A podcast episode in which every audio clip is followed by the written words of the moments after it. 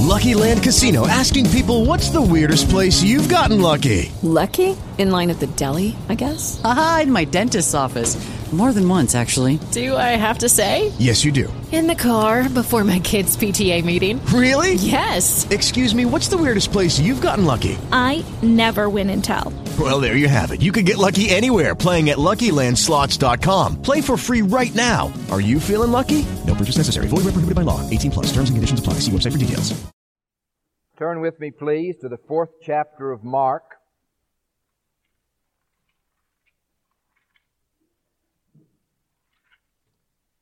Verses 21 through 25. We'll also read the 10th chapter of Matthew. We come to a new subject this morning.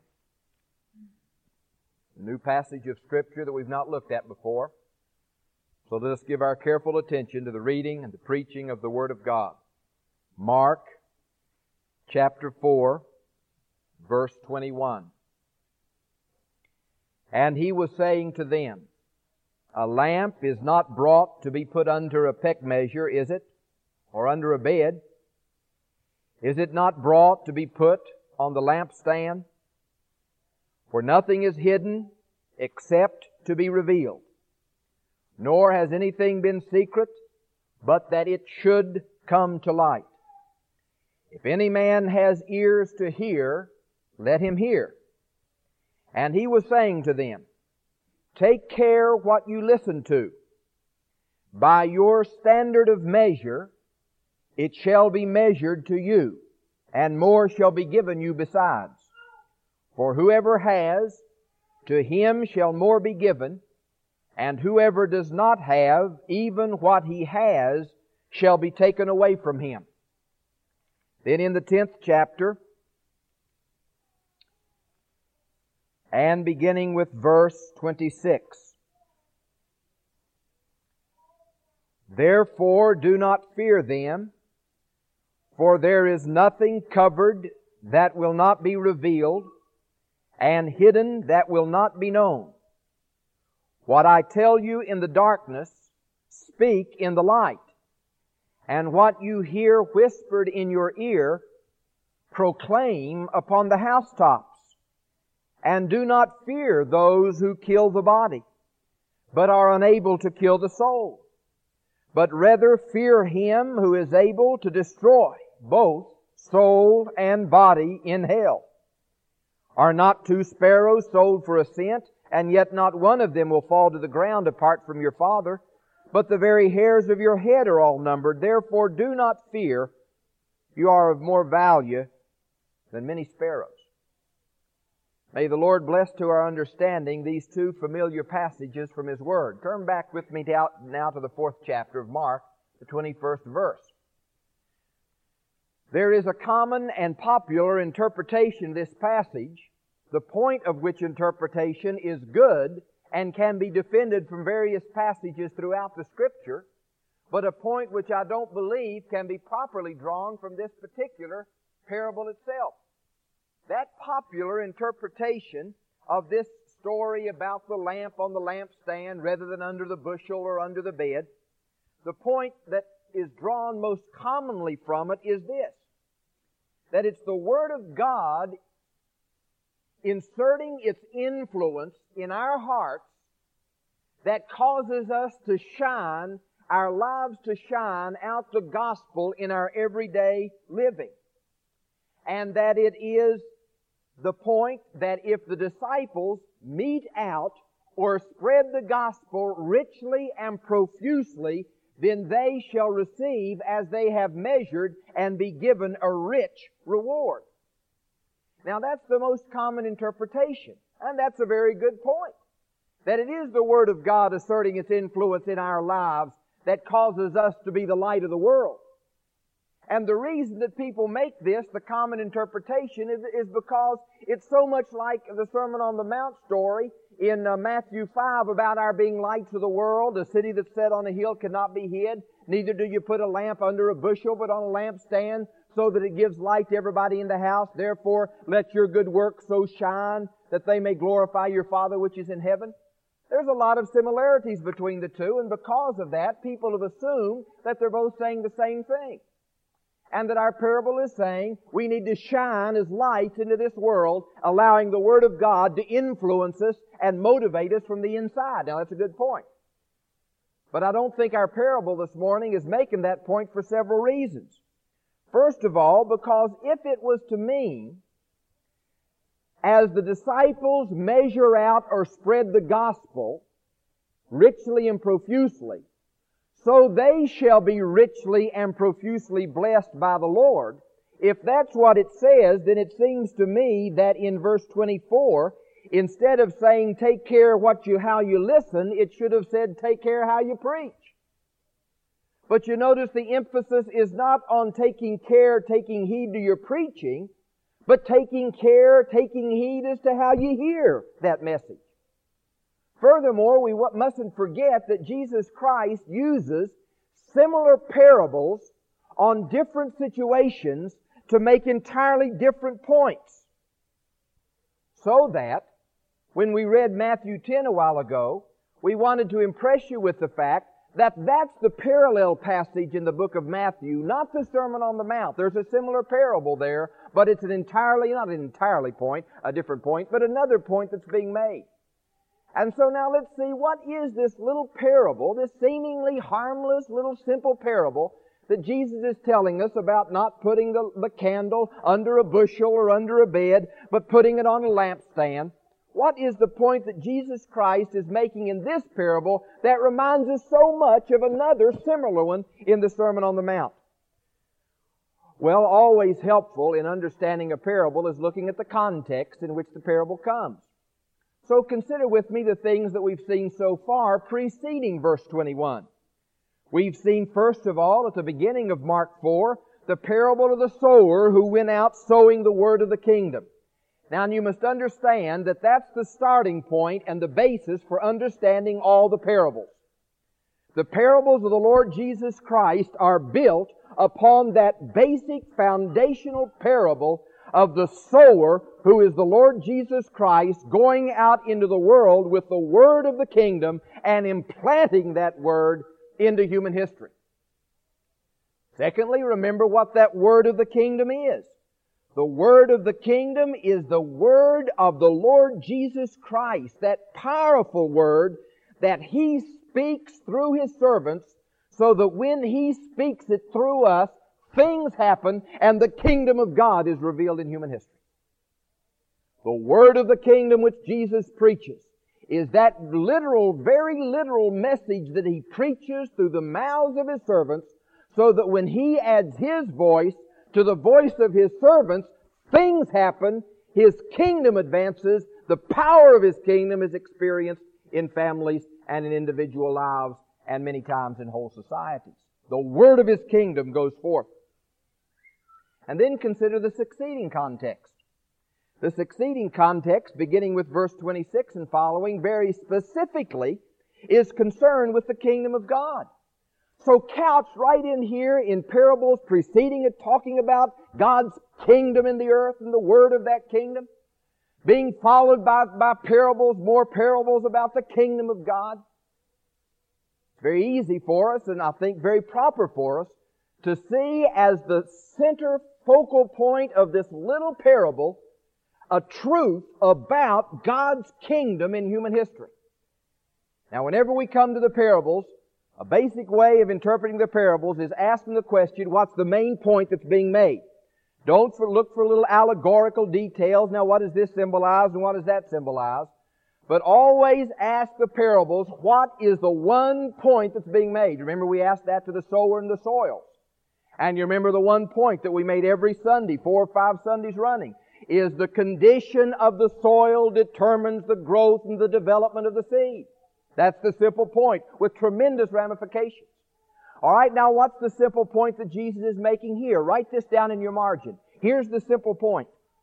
It's, it's this. The power of the kingdom of God will irresistibly and increasingly show itself in the preaching of the gospel. The power of the kingdom of God will irresistibly and increasingly show itself in the preaching of the gospel. Therefore, take heed to the way you hear the preaching of the gospel. Now that's the simple little point. It's concerned with God's kingdom. In some way or another, this lampstand is symbolic of the kingdom of God. The kingdom of God and the king of that kingdom, they're not to be put under a bushel. They're not to be put under a bed, but the very purpose, the very nature of God's kingdom is to show itself, to display its power, to shine forth, to exert its influence in men in the society of men. Look how this point is borne out. Look in the, in the, the uh, 21st verse.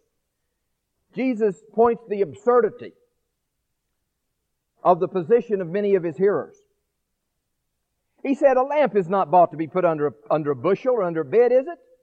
You put it on a lampstand so that it can shine forth. The absurdity of their position. And what is the position that he's trying to refute here and show the absurdity of it? God did not bring His kingdom in Jesus Christ into human history for the purpose of concealing it and of hiding its power and of restraining and narrowing and confining its influence.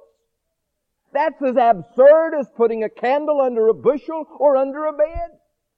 Just as the purpose of that candle is to shine brightly, the purpose of God entering into human history and establishing His kingdom in the person of Jesus Christ is so that that kingdom will not be concealed, but will continually shine forth its influence and its power.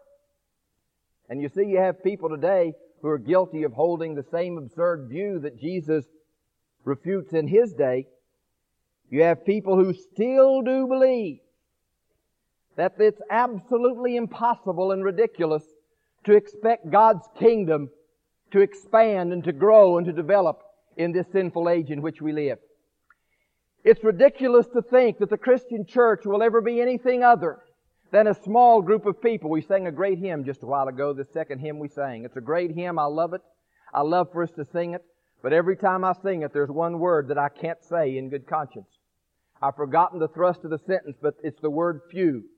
And it says something to the effect, I'm glad you counted us among the chosen few. I don't like that word few. That word few grows out of a presupposition that we must expect because of this hostile, anti-Christian, sinful context in which we live, that we must assume that the true church will always be small and the smallness is a sign of spirituality, and we must assume that it's impossible to expect the advance of Christ's kingdom in human history here and now. Jesus Christ refutes that view once and for all, points out its, its absurdity, and points out that it's rooted in unbelief. You know, the one thing that I, that I like to ask people who believe that because of this sinful context in which we live, we can't expect God's church to grow and God's kingdom to influence society around us. You know what I ask them? I ask them a simple question. Why do you find it easier to believe that Satan will win than that Jesus will win? Why do you find it easier to believe that God's, that Satan's kingdom will squelch and narrow and restrict the kingdom of God rather than believing that it's God's kingdom that cannot be restricted or held in by all of the forces of hell? You see, that absurd view that believes that it's impossible to think that God's kingdom will exert any real transforming change on a society like America is basically Satanism. It's basically the view that Satan's power is greater than God's power. And Jesus Christ shows the absurdity of it all. You must expect God's kingdom to exert its influence and to change things just as much as you should expect a light, a lamp to lighten the whole room. God didn't send His Son. God didn't enter into human history to conceal Himself, to restrict His power. His whole purpose of entering into human history was that there might, to use the words of the angels, be peace on earth, goodwill toward men. Not just peace in heaven, but peace, the restoration of God's order, the advancement of God's kingdom on earth towards people upon whom God's good pleasure rests. And so in that 21st verse, Jesus points out the absurdity, the ridiculous nature of believing that it's the purpose of God to conceal Himself rather than to shine forth the power and the glory of His kingdom throughout human life. Now notice in verse uh, 22, he says it positively this time. And now remember, he has reference to his kingdom. For nothing in reference to the kingdom of God and its invasion in the per- person of Christ. For nothing is hidden except to be revealed. Nor has anything been secret but that it should come to light. Oh, what a powerful statement that is. The Lord Jesus Christ entered into human history obscurely through the womb of a virgin. Born in a manger, and you know all the story in reference to his obscure, humiliating birth. The purpose of the obscurity in connection to his birth was to confound and to confuse the high and the mighty. That he might reach the low and the humble and the believing and the base. But his coming into obscurity was not for the purpose of remaining in obscurity. Notice what it says. Nothing is hidden but that except to be revealed that Jesus Christ came in obscurity so that he could even more greatly highlight and emphasize the glory and the majesty and the power of his kingdom as it took root in man's heart and began to spread throughout human society. Nothing is hidden except for the purpose of being revealed, nor has anything been secret or obscure, but that it should come to light. Now what's he saying? He's saying that it is the purpose of God the eternal decree of God. And it's the very nature of God's kingdom that that kingdom show all, A-L-L, all of its power and glory among men as it comes with all conquering power into the world. I believe that's the point Jesus Christ is making here in this parable. He's saying it is the plan of God, the unchanging plan of God. And it's the very nature of God's kingdom that that kingdom display all of the power, all of the benefits, all of the blessings that God has to bestow among, on man, among men, with all. You see, that absurd view that believes that it's impossible to think that God's kingdom will exert any real transforming change on a society like America is basically Satanism. It's basically the view that Satan's power is greater than God's power. And Jesus Christ shows the absurdity of it all. You must expect God's kingdom to exert its influence and to change things just as much as you should expect a light, a lamp to lighten the whole room. God didn't send His Son. God didn't enter into human history to conceal Himself, to restrict His power. His whole purpose of entering into human history was that there might, to use the words of the angels, be peace on earth, goodwill toward men. Not just peace in heaven, but peace, the restoration of God's order, the advancement of God's kingdom on earth towards people upon whom God's good pleasure rests. And so in that 21st verse, Jesus points out the absurdity, the ridiculous nature of believing that it's the purpose of God to conceal Himself rather than to shine forth the power and the glory of His kingdom throughout human life. Now notice in verse uh, 22, he says it positively this time. And now remember, he has reference to his kingdom. For nothing in reference to the kingdom of God and its invasion in the per- person of Christ. For nothing is hidden except to be revealed. Nor has anything been secret, but that it should come to light. Oh, what a powerful statement that is. The Lord Jesus Christ entered into human history obscurely through the womb of a virgin. Born in a manger, and you know all of the story in reference to his obscure, humiliating birth. The purpose of the obscurity in connection to his birth was to confound and to confuse the high and the mighty. That he might reach the low and the humble and the believing and the base. But his coming into obscurity was not for the purpose of remaining in obscurity. Notice what it says. Nothing is hidden but that except to be revealed. That Jesus Christ came in obscurity so that he could even more greatly highlight and emphasize the glory and the majesty and the power of his kingdom as it took root in man's heart and began to spread throughout human society. Nothing is hidden except for the purpose of being revealed, nor has anything been secret or obscure, but that it should come to light. Now what's he saying? He's saying that it is the purpose of God, the eternal decree of God, and it's the very nature of God's kingdom that that kingdom show all, A-L-L, all of its power and glory among men as it comes with all conquering power into the world. I believe that's the point Jesus Christ is making here in this parable. He's saying it is the plan of God, the unchanging plan of God. And it's the very nature of God's kingdom that that kingdom display all of the power, all of the benefits, all of the blessings that God has to bestow among, on man, among men, with all.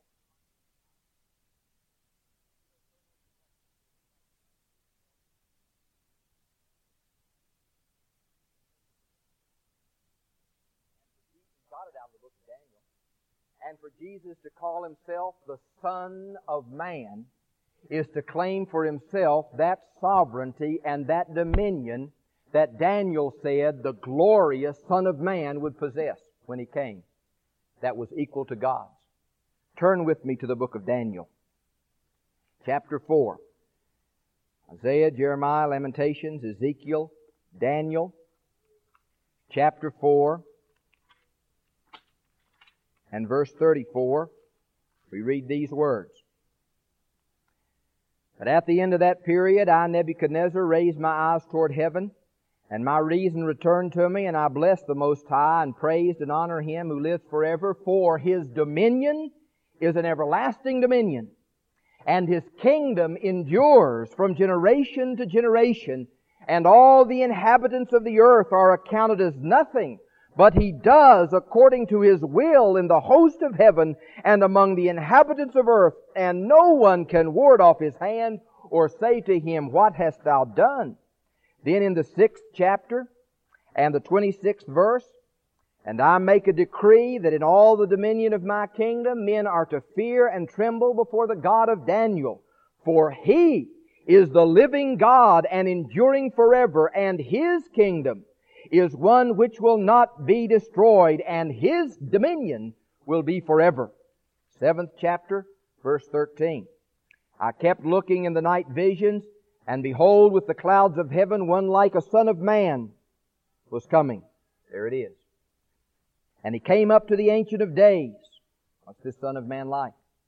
and was presented before him, and to him was given dominion, the same irresistible, sovereign, everlasting, universal dominion that belonged to God the Father. To him was given dominion, glory, and a kingdom that all the peoples, nations, and men of every language might serve him. Men of every language is written in italics. It ought not to be there. It's not in the original Hebrew. It's in English and not in the original. And it's watering it down It says that all the peoples, all the nations, and every language might serve him. His dominion is an everlasting dominion which will not pass away, and his kingdom is one which will not be destroyed. Now remembering those tremendous statements about the Son of Man, think about them whenever Jesus talks about his kingdom. And then when he says, my kingdom is not to be put under a bushel or under a bed, it is to shine. Understand that the only kingdom that he's talking about is this everlasting kingdom that God has given him, and nobody can ward it off.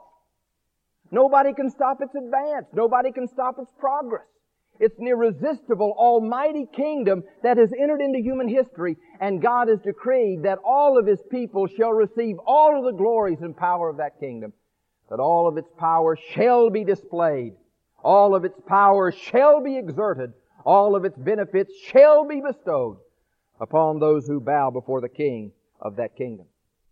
We've seen on various other occasions that the theme of the preaching of the Lord Jesus Christ in the early church was the kingdom of the Lord Jesus Christ. Now there have been all kinds of books written on the subject. Some of them not worth the paper they're written on. Others of them are to some value. Unfortunately, the ones that are of some value aren't of any practical use. They're mostly technical and exegetical. And sometimes we can get lost in trying to understand what in the world does the phrase the kingdom of God mean. Well, let me just tell you five simple little things that are the emphases of Jesus' preaching whenever he talks about the kingdom. Just five simple little sentences. When Jesus talks about his kingdom, he's talking about his rule, his reign, and just remember these five things. First of all, it's present. It's here. Mark 1.15, Jesus says, the kingdom of God is come. My presence in the world is proof that my reign has already begun. I've already begun to rule. Not that I will someday, I've already begun it. That's number one. God's kingdom's already begun. Number two, it's growing. That's the point of the leaven. The leaven is, is eventually leavening the whole loaf. The mustard seed is gradually growing into the biggest tree of the forest. There is development. There is advance. There is growth to my kingdom. It's not static. It's not just dynamic. Now that the kingdom of God has entered into the world, it shall continue to grow until it fills the whole heaven and earth. Third, so that's second. It's a growing kingdom. Thirdly, it is coming in perfection someday. It's not only present, it's not only growing, but it's growing towards a goal. It's coming in perfection someday. Someday God's kingdom will be totally perfect and there'll be a new heavens and a new earth perfectly. All the people who've lived in rebellion against Christ and persist in their rebellion will be sentenced to an eternal hell and the new heavens and the new earth will be populated with God's perfected people. So it's here, it's growing, it's coming in perfection someday. Fourthly, the kingdom of God is in men. That's where it starts inside the person. The kingdom of God, Christ's rule, when it starts, it conquers man's hearts. It brings his heart and his mind into captivity to Christ. It begins in human hearts. The kingdom of God is in men. And fifthly, the kingdom of God is among men. Not only an inner spiritual thing, but a thing that's going to change us on the outside and change all areas of human expression and human activity and human relationships that it's not only a spiritual inner thing, but Christ is establishing His kingdom among the nations. He's Christianizing nations. He is overturning nations that refuse to be Christianized. He's changing churches. He's changing schools. He's changing e- economic systems. He's changing political structures and on and on and on. The kingdom of God is among men as well as in men. So whenever you read about the kingdom of God and the preaching of Jesus, just remember those five things. He's talking about His rule. It's here. It's growing. It's coming in perfection. It starts in the human heart and it continues to expand among men. That's what Jesus has reference to when he talks about the kingdom of God. And he says that was its purpose. That's why God put it here. That's why God invaded human history. So that it would make a difference. It would change things. You know, on both sides of that truth, you have people who make mistakes. You have those that we've already mentioned on this side who make the mistake of saying that the gospel of the kingdom of God will make no real impact upon our culture and our society because this society is so rotten to the core, the Antichrist will eventually overrun us. Now that's by hyper-conservatives. Over, uh, and they're not really conservative, that's satanic. And then over on this side, you have the liberal German theologians who say the same thing. The kingdom of God will make no impact upon society. There's no content to it. The kingdom of God is some irrational thing that hits you like a lightning bolt out of the blue, and the only thing you can say is you've been hit. And then it's up to you to put the content on it that seems best uh, to, to describe your situation. So you see what's interesting is the liberals and conservatives who rebel against this viewpoint fall into the same camp. Into the camp of the enemy. The liberal says you can't expect the gospel to make an impact on our age. The ultra-conservative says you can't expect the gospel to make an impact upon this age. They join hands against the truth. And the Lord Jesus Christ declares it is the purpose of the lampstand to shine, not to conceal itself. And it is the purpose of God's kingdom to make itself felt in the lives of men and women. And then notice in verse 23 through 25. You have another tremendous indication about this, this thing. And that is, notice what's related here now. Notice 23 through 25. If any man has ears to hear, let him hear. and then it goes on to talk about hearing. And when Jesus talks about hearing, he's talking about not just hearing anything, hearing radio stations, hearing ring radio. He's talking about hearing preachers, preaching of the Word of God. That's his use of the word hearing. It's hearing, preaching of the Word of God. Now notice what's tied in in these verses. He ties in the revelation of the mysteries of the kingdom of God, which we've been talking about for three weeks. He ties in with that the experience of the power of the kingdom of God as it works its way in capturing darkness, scattering darkness, and changing lives. He combines those things with the preaching of the gospel of the kingdom by men. Tremendous point. We've seen for the past three days that God Himself reveals to some the mysteries of the kingdom of God. We've seen this morning that God's power is experienced in the lives of men and women. And now in verses 23 through 25, he says it's all wrapped up with hearing. You want to be in a place where God will reveal the mystery of His kingdom? You want to be in a place where God's power and the power of that kingdom is experienced in individual lives, in families, and in societies? He said that place where power is being felt and where revelation and enlightenment is taking place is under the preaching of the gospel of the kingdom of Christ. You that have ears to hear, take heed that you hear properly because the power of this kingdom advances itself in human history through the preaching of the gospel of Christ. And you know why that is? Because Jesus preaches in our preaching. We'll not make this point again. We made it just a few weeks ago, but it's important and exciting to understand. In Romans 10, it says, How can they call upon him in whom they've not believed? And how shall they believe him whom they have not heard? And how shall they hear without a preacher? It's not how shall they believe in him about whom they have not heard. It is how shall they believe in him whom they have not heard. And how shall they hear him without a preacher. I didn't say it. Romans 10. The reason the power of the kingdom of God is experienced in the preaching of the Word of God, and the reason people's eyes are open to behold the wonders of the mysteries of the kingdom of God during preaching is because in the faithful preaching of the Word of God, Christ mixes His own voice with the voice of that preacher. So that you and I must pray, O Lord, as the preacher's voice, as the preacher preaches to my ear, Christ, you preach to my heart.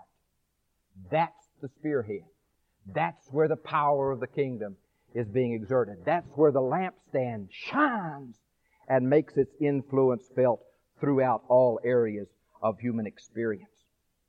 Now, because all of that is true, because all of that is true, Notice the application that he makes. Verse 24, and he was saying to them, take care what you listen to. Take heed to your hearing. In other words, he's telling them, he wants to impress them with the urgency and the importance of hearing the preaching of the gospel of the kingdom with perception. Not just give it a haphazard hearing, but a concentrated uh, effort, diligent, undivided effort of attending to the preaching of the gospel of the kingdom of Christ. And after all of these glorious things that he says about the purpose of God's kingdom and the growth of God's kingdom as it irresistibly and increasingly shows its power in the gospel of Christ. He says, having said all that, take heed, be careful what you listen to. Time and again through the Gospels. We're said to take heed that we hear, take heed what we hear, take care how we hear. You and I as Christians, there's an urgency about not just Christians, but all men, whether you profess the name of Christ or not. There's an urgency and an importance about this thing of giving our undivided, frequent, regular attention to the preaching of the gospel of the kingdom of the Lord Jesus Christ. Take care that you hear, because it is by hearing that people are saved. You remember what we saw in the Old Testament several weeks back where God says, Hear and your soul shall live. Not see and your soul shall live. Not touch and taste and smell that your soul shall live. But hear. Christianity is not a religion of the eye, it is a religion of the ear. That's the thing that God continually had to impress upon His people and they never could learn. And so they were always building idols and various kinds of literal uh, aids to worship. It's the religion of the ear. It all has to do with hearing. That as we hear the voice of the preacher, Christ's voice comes through that voice into our own heart, through the ear. And because of that, it's important that we put ourselves in a place where we can hear frequently and regularly and put our children in a place where they can hear. Be careful what you listen to. Jesus isn't saying just make sure you hear some kind of preaching no matter what, what's being preached. Because you can't divide the act of preaching from what's being preached. And if the truth's not being preached, preaching's not taking place. And so any of our dear and beloved and friendly visitors and guests here this morning, if you're members of a church or you're attending a church where the gospel of Christ is not being preached, I exhort you in the name of the Lord Jesus Christ, cast off the shackles of the slavery of a false gospel and obey the Lord Jesus Christ. Here in your soul shall live. Not any kind of preaching. Not just some kind of preaching that has to do with social relationships and straightening up the environment, but the preaching that has to do with the kingdom of God and its claims and its life and its joy and its power and its king in human experience. Submit yourself to that kind of preaching. I exhort you in the name of the King of the kingdom of God to leave those churches and come where your soul can hear and live, not just to this church, but to faithful churches throughout Atlanta where the gospel of the kingdom is being preached. And there's not that many. Take heed that you hear. Take heed what you hear. Take heed how you hear. It's not just coming and filling a chair under the sound preaching of the Word of God. That's not what he's talking about. Making sure with perception, alertness, concentrated, concentration, that you hear that preached word. Take care that you hear. Take care what you hear. Take care how you hear. And then he goes on and gives several reasons why it's so urgent that you be very careful in the way you hear the gospel of the kingdom of God. Notice his reasons. Notice in verse 23. A true understanding of the mysteries of the kingdom of God is sovereignly given by God. Notice words that we've seen before there in verse 20, uh, 22, excuse me, 22. See the word mystery? Uh, uh, nothing is hidden. Nothing been secret. We've already talked about mysteries over there in verse 11. We saw that the mystery of the kingdom is, is that which God reveals to people of His own choice.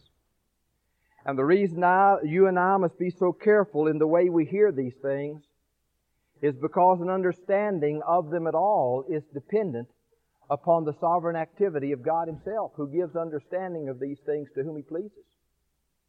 And because that's true, you and I can't come to the preaching of the Word with some kind of arrogant, cocky intellectual attitude.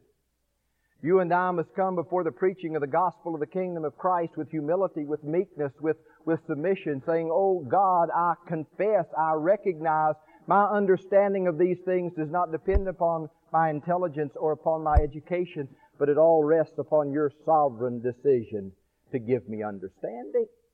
There is an urgency that we hear properly because it's all in the hands of God. But notice in verse 23, he indicates another reason. He talks about spiritual ears here. Those of you who have the kind of ears that it takes to hear, hear. Spiritual discernment and insight.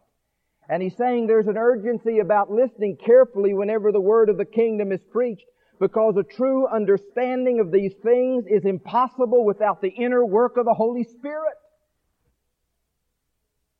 John 3, 3, Verily, verily, I say unto you, unless you're born again, you can't see the kingdom of God. You can't see it, is what it says.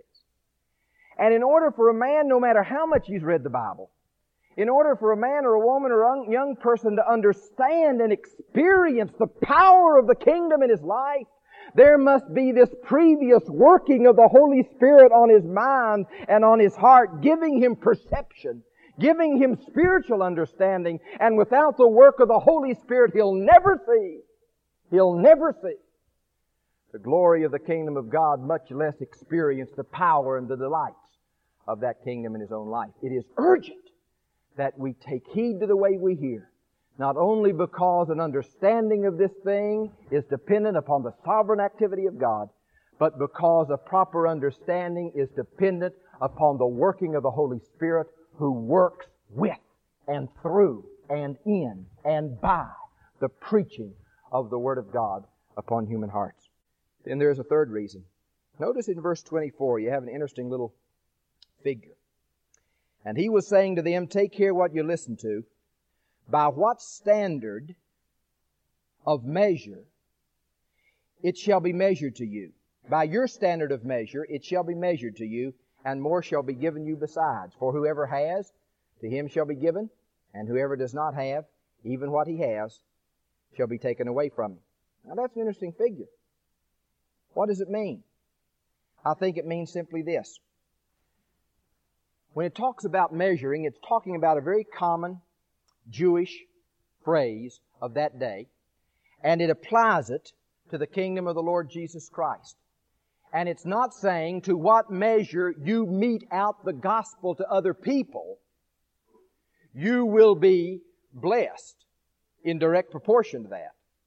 That's not the point. The point is, so to speak, purely human words, it all depends on how big your measuring cup is that you take to the preaching of the gospel as to how much the preaching of the gospel is going to benefit you throughout your life and how much the power of it is going to be experienced in your life throughout your lifetime. It all depends on the size of the measuring cup. And whatever size of the measuring cup you come praying to God to fill, that's what He'll fill and you take away and you experience the power of it in your own life. And so if you come to the preaching of the Word and there's not this rich and profound beseeching and pleading and begging as it were, oh God, I want all of the power and the glory and the joys and the life of the kingdom of God that you've promised to sinners. I bring not a pint uh, measuring cup nor a quart measuring cup. I bring the biggest measuring cup I can find. Fill it to the brim, O God, so that I can take this power and this joy and this life and be your servant throughout all my days. And you come to the preaching of the kingdom of God without any real concern, without any real thirst, without any real hunger, without any real desire to experience the power and the life of the kingdom, and you'll receive that same kind of sparse blessing in return. Whatever measure you measure, that's the measure you'll receive. Whatever your attitude and hunger and appetite as you come to the preaching of the Word, to that degree, you will be filled. And now there's some tremendous points here. Notice what he says in verse 25. He couples with it this. Hearing is urgent because what will ultimately be received in the kingdom of God then depends upon what a person possesses of it now. Notice. Whatever benefit of the kingdom of God you shall experience in the future depends upon your possession of that kingdom now.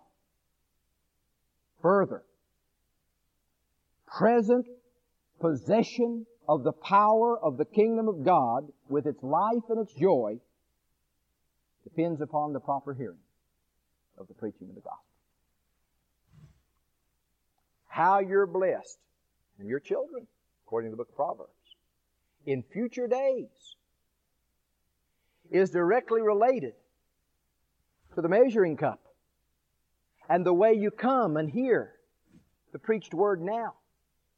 And what you possess of the kingdom of God now in its greatness will determine how much you will experience of the power of that kingdom in later days and your possession of it at all depends, humanly speaking, depends upon the way you listen, the way you hear the preaching of the gospel of the kingdom.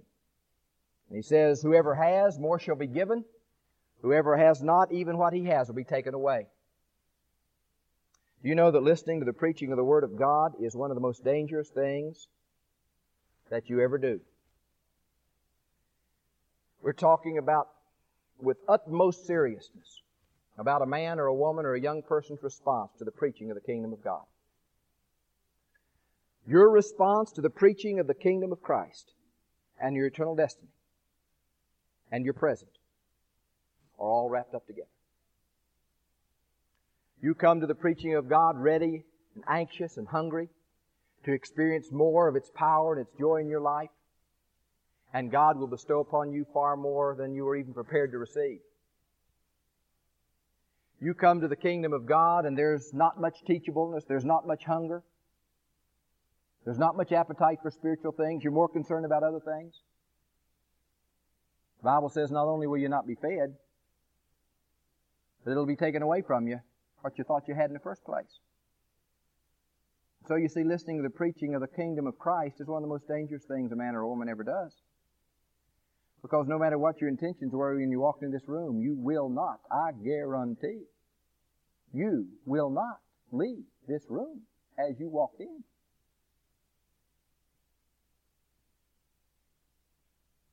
None of you, me included. When the kingdom of Christ is preached, the power of the kingdom is experienced. And where there's an appetite for the power and the joy of that kingdom, there is blessing and there's benefit and there's enrichment. But where there's dulled appetite and where there's no hunger, even that which we think we have is taken away and there's hardness of heart. And my friend, you will not leave this room as you walked in. The hearing of preaching is anything but neutral. Maybe there's some of you who are visiting today and you thought today you would come to a church that was the closest one by to get a nice quick sermon and go home. You'll not leave this place as you walked in. That's how serious it is to take heed to how we hear.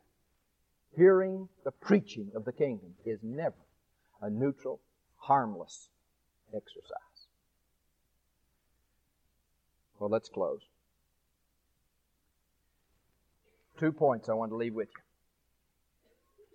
The first if the point of this parable is true, and it is, that we not only, that we can expect, that we can expect the gospel to be even more widely embraced than it is right now.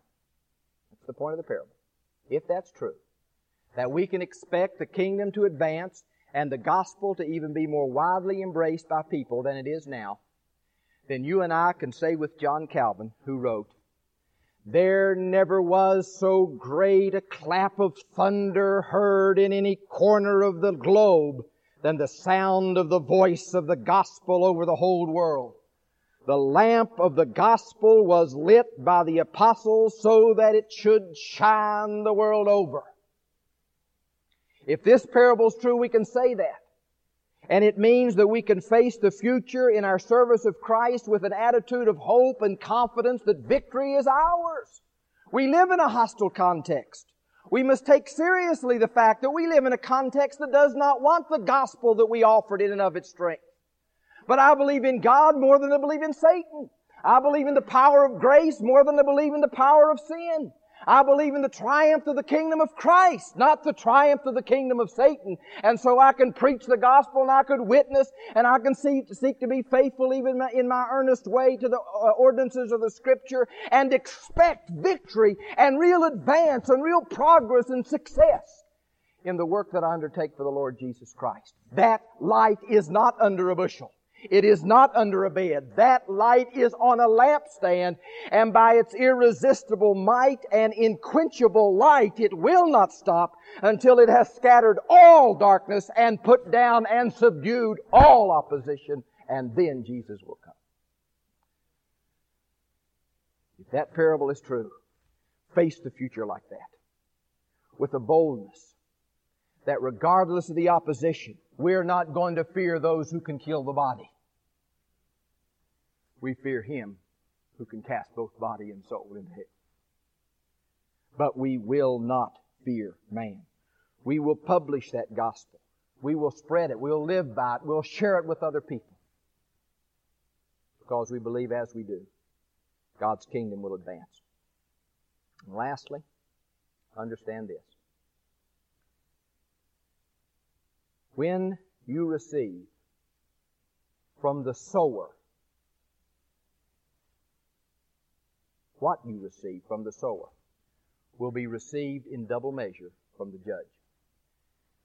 That's the great underlying thought of this parable. The sower who first implanted that word in your heart is the judge before whom someday you'll stand.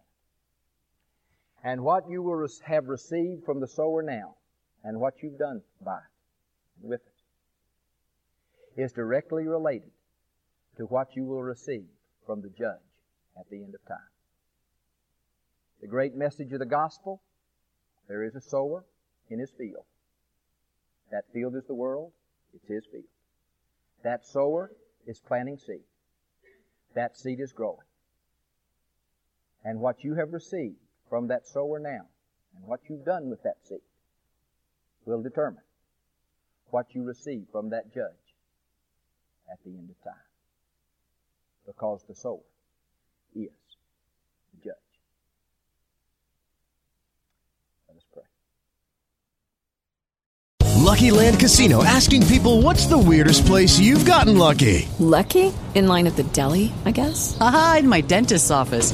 More than once, actually. Do I have to say? Yes, you do. In the car before my kids' PTA meeting. Really? Yes. Excuse me, what's the weirdest place you've gotten lucky? I never win and tell. Well, there you have it. You can get lucky anywhere playing at LuckyLandSlots.com. Play for free right now. Are you feeling lucky? No purchase necessary. Void where prohibited by law. 18 plus. Terms and conditions apply. See website for details.